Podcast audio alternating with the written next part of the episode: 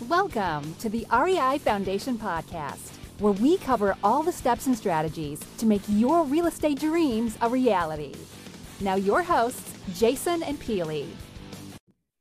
Hi, everyone, and welcome again to the Real Estate Investing Foundation with Jason Pele. This is Awesome Multifamily Monday. Today is Monday, everybody, and we're talking about knowing who your buyer is on the back end. And a lot of time is focused on finding the property, getting the property, sourcing the property, managing the property. So much to think about. But if you're pitching a five or seven or three year hold to your investors, have you thought about, well, who are you going to be selling this to on the back end? And this all spawns. We had a nice um, lunch, Lunch. with Ben Leybovich last week, and he was talking just about this. So we wanted to talk a little bit deeper on this subject.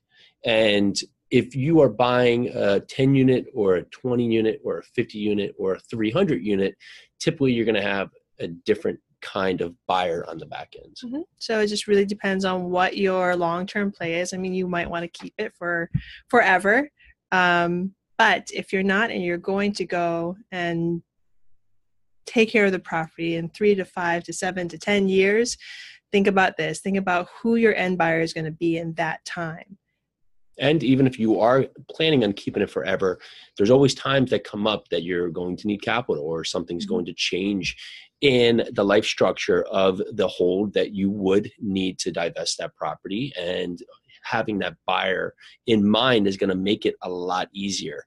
Generally, what you can think about is are you selling this to another mom and pop or another investor or an institution?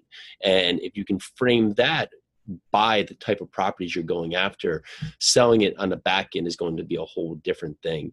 Typically, when you're selling it to another investor, even if they are running the numbers, they're still looking at the per unit price. Mhm. Where if we're looking at institutional buyers, and they're typically going to be buying larger assets, 200 units, 300 units, we're looking to par capital, they're strictly looking at the basically the income and their cap rate.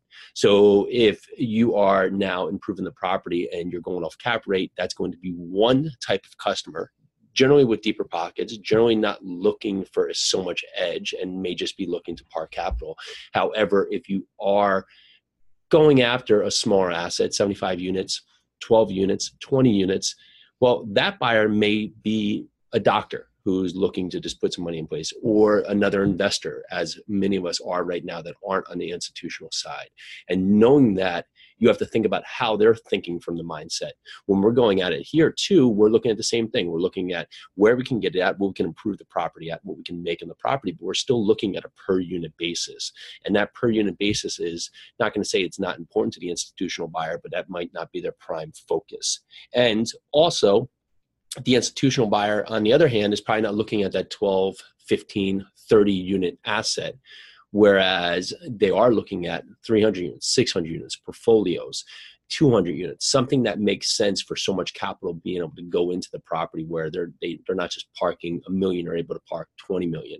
Where some of the other investors that we're thinking of on a, on a single investor entity or doing syndications we're okay with those smaller properties because we're able to meet the returns of our investors who aren't on the institutional grade side. So, another tip though, Hmm. and like we said, we talked to Ben Leybovich while he was here in New Jersey. Awesome guy. Look him up on Bigger Pockets, Ben Leybovich. is that a tip That's a tip. That's a you, tip. you should Okay. look up Ben. He's a great guy to get in contact with, to connect with.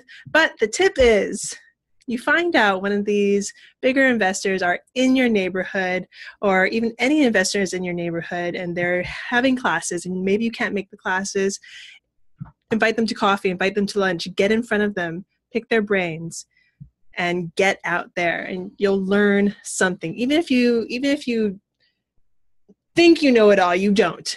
And one last thing on the buying selling side, if you are selling to institutional investors, you're probably wanting to focus on a more higher profile, more diverse market. And that said, you know, if we're talking Chicago or some markets, we're talking some of the metro cities, you're probably not selling to an institutional vet investor, at least in this time frame, if you're in, you know, a 12,000 population township in Ohio or Kansas. all great information. So go out there, use this information, get going, take action. Happy Monday. Happy Monday. This is the Real Estate Investing Foundation with Jason Pele. Again, happy Monday. Get out there, folks. Thanks for tuning into the REI Foundation podcast. Check back next time for more awesome tips and strategies to launch your new you in real estate.